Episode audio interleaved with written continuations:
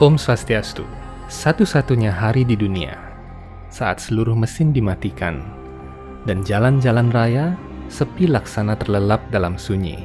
Hari itu adalah saat di mana emisi karbon di Pulau Dewata berkurang sebanyak 20.000 ton.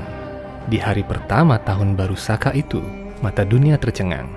Bali hening dalam tapa, tak ada aktivitas, tak ada hiburan, tak ada cahaya.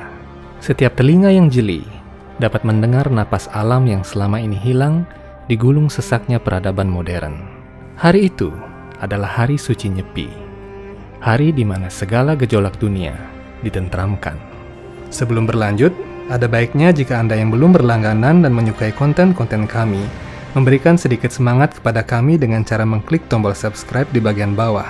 Dan ikuti terus channel YouTube Hindu Times untuk mendapatkan berbagai informasi yang unik dan menarik mengenai peradaban suci Weda. Anda juga dapat mengunjungi situs web kami pada link yang tercantum di kolom deskripsi untuk menikmati artikel majalah Hindu Times secara gratis.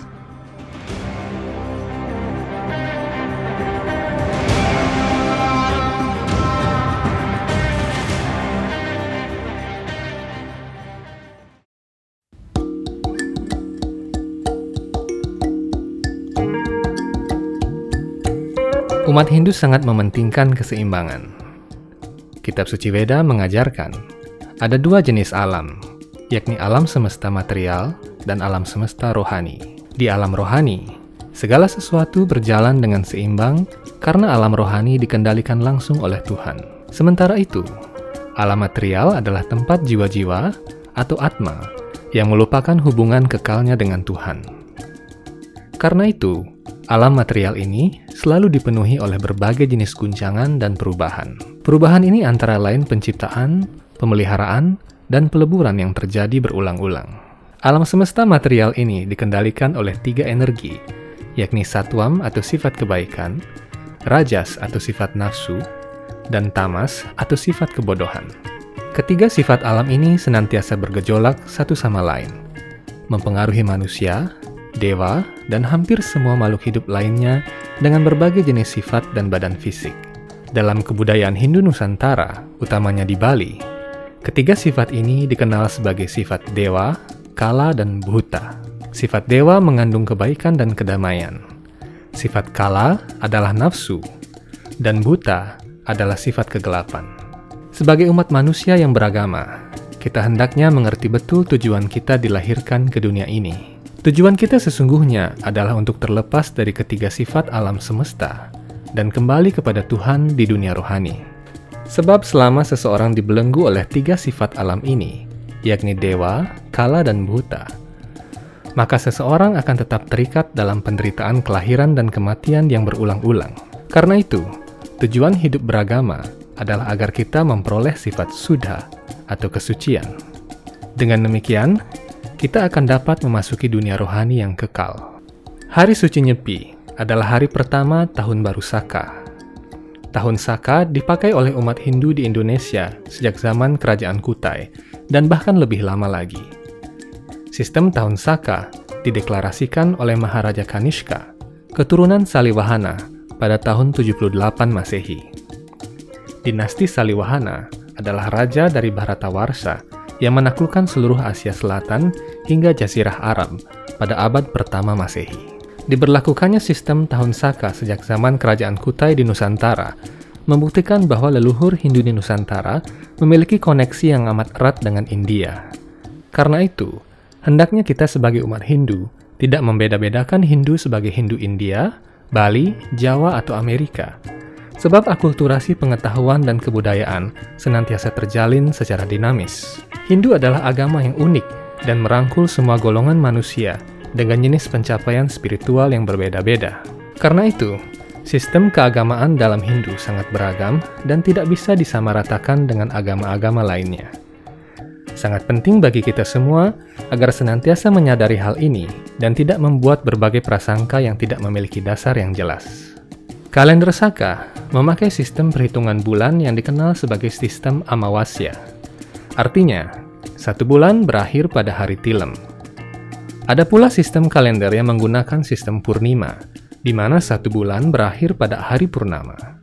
Sistem lain yang dipakai adalah sistem ekadasi. Pada masa Majapahit, Tahun Baru Saka diperingati dengan upacara besar. Perayaan Tahun Baru Saka ini dicatat dalam manuskrip Nagara Kertagama dan para raton. Pada saat pergantian tahun, ada sebuah upacara besar yang disebut Chaitra Puja dan dihadiri oleh seluruh pendeta dan pembesar kerajaan. Upacara ini dilengkapi dengan dharma wacana serta pendidikan spiritual bagi rakyat Majapahit kala itu. Keesokan harinya, yakni di hari kedua Tahun Baru Saka, Raja Majapahit menggelar Mahasaba di Balairung Istana. Semua raja bawahan diundang ke ibu kota untuk membayar upeti. Dalam kitab Nagara Kertagama dijelaskan, beberapa raja datang dengan hormat ke hadapan Raja Majapahit sambil menyerahkan hadiah yang berbeda-beda. Ada hadiah berupa asaban cendana merah dari Tamasik, yaitu Semenanjung Malaka. Kapur barus berkualitas tinggi dari Brunei Darussalam, mutiara dari pesisir selatan Jawa, biji-bijian yang berlimpah dari Bali, kain-kain yang mahal, serta batu-batu mulia. Tradisi ini masih dilakukan di desa-desa adat di Bali hingga saat ini.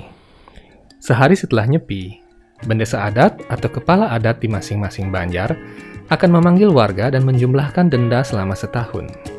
Denda ini dijumlahkan berdasarkan berapa kali seseorang tidak hadir pada saat gotong royong di desa adat. Pelaksanaan nyepi di Bali dengan catur berata penyepian dimulai sejak sekurang-kurangnya abad ke-15 saat Majapahit menguasai Bali. Catur berata penyepian ini termuat dalam manuskrip Aji Swamandala dan Sundari Gama yang ditulis kira-kira pada zaman Watu Renggong. Lontar-lontar tersebut sebagian adalah saduran dari kitab suci Weda yang dibaurkan dengan kebijaksanaan lokal yang berpadu dengan apik. Karena itu, apa yang ditulis oleh leluhur pada zaman dahulu juga merupakan bagian dari kitab suci Weda yang sangat luas. Hanya saja, perlu ketelitian dan kejernihan hati untuk memaknai segala sesuatu yang tersurat dan tersirat agar makna yang disampaikan tidak menyimpang. Itulah sebabnya, seseorang hendaknya bertanya tentang kebenaran ajaran Weda dari garis parampara atau garis perguruan Weda yang dapat dipercaya. Beberapa manuskrip kuno di Bali, seperti Roga Sanghara Bumi, menyebutkan mengenai siklus alam yang dicatat dengan lumayan cermat. Siklus alam ini berupa tanda-tanda gempa, meteor, komet, dan hubungannya dengan kehidupan manusia. Dinyatakan bahwa siklus penciptaan, pemeliharaan, dan peleburan terjadi setiap saat di alam material ini. Dalam satu tahun saka, siklus ini pun terjadi. Proses penciptaan dan peremajaan alam dinyatakan dimulai pada bulan-bulan Kadasa, Jesta, Sada, dan Kasa. Karena itu, banyak sekali hari kemunculan awatara Tuhan pada bulan-bulan ini, seperti Narasinga Caturdasi, Waraha Dwadasi, Wamana Dwadasi, dan sebagainya. Bahkan dinyatakan bahwa Kalki Awatara di masa depan muncul pada bulan Jesta untuk mengakhiri kegelapan zaman Kali Yuga. Sementara itu, pada bulan-bulan Karu, Ketiga, Kapat, dan Kalima, alam memasuki masa-masa paling indah Bulan Kapat atau bulan Kartika adalah bulan suci bagi umat Hindu. Pada bulan ini, umat Hindu melaksanakan berbagai jenis puasa dan perayaan. Hari Laksmi Puja jatuh pada bulan Kartika. Demikian pula hari raya Dipawali, Gowardana Puja, dan sebagainya. Di Nusantara, banyak piodalan jatuh pada bulan Kapat. Ini menandakan sebuah siklus alam yang wajar dan tidak dapat diubah. Semua siklus ini adalah manifestasi Tuhan agar seluruh makhluk hidup dapat hidup dengan wajar dan sejahtera. Kemudian, pada bulan K6, Kapitu, Kaulu, dan Kasanga adalah bulan-bulan gelap yang penuh dengan gejolak. Menurut berbagai naskah lontar di Jawa dan Bali, empat bulan terakhir ini adalah bulan di mana banyak penyakit dan wabah bermunculan.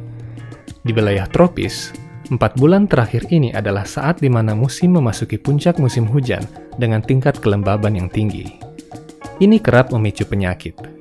Itulah sebabnya, pada Sasih Kanem, umat Hindu di Nusantara sejak zaman dahulu mulai melakukan berbagai upacara untuk menghalau malapetaka. Pada Sasih Kapitu dan Kaulu, ada perayaan Siwaratri dan Mahasiwaratri. Umat Hindu memohon karunia Dewa Siwa, pelebur alam semesta. Karunia yang dimohon kepada Dewa Siwa hendaknya adalah agar pikiran kita senantiasa tertuju pada Tuhan di saat kapan pun.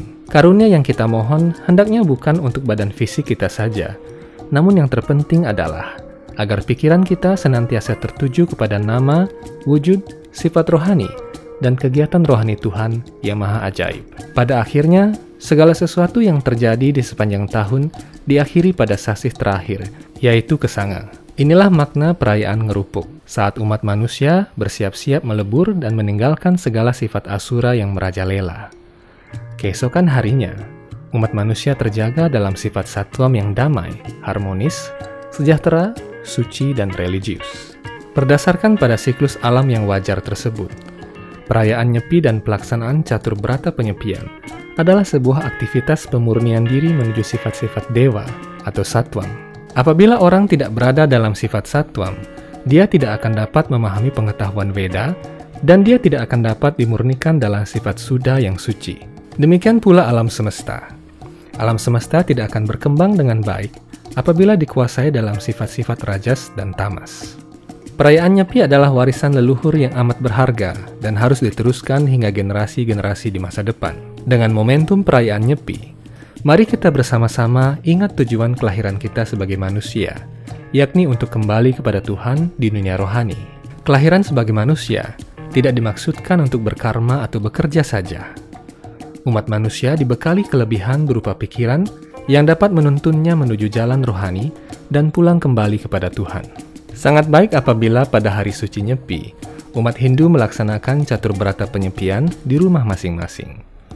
Matikan segala jenis alat elektronik dan koneksi internet. Mulailah hari dengan bersembahyang, mengingat nama, wujud, dan kegiatan rohani Tuhan. Hari Nyepi yang hening sangat baik digunakan untuk berjapa, mengulang-ulang nama suci Tuhan sebanyak mungkin. Pada saat penciptaan alam semesta, Dewa Brahma melakukan meditasi yang sangat lama sambil mengucapkan nama suci Tuhan Sri Krishna dalam keheningan.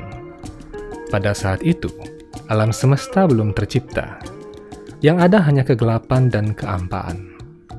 Kemudian Tuhan memerintahkan Dewa Brahma agar bermeditasi pada nama sucinya. Atas kekuatan nama suci Tuhan itu, Dewa Brahma diberikan karunia untuk dapat menciptakan isi alam semesta.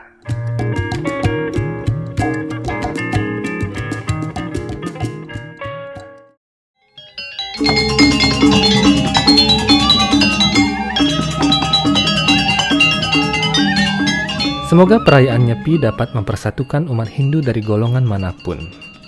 Umat Hindu harus berbangga dan senantiasa meningkatkan bakti kepada Tuhan, sebab Tuhan telah begitu berkarunia memberikan ajaran Veda yang selaras dengan alam dan kehidupan manusia. Marilah kita lupakan sejenak perbedaan antar umat Hindu dan berhentilah saling mengkritik antar sesama. Jadikanlah perayaan Nyepi sebagai hari suci yang bebas dari segala sifat iri dan dengki. Mari bersama-sama jadikan Hindu sebagai contoh yang agung bagi kedamaian dan keberagaman dunia. Om Santi Santi Santi Om.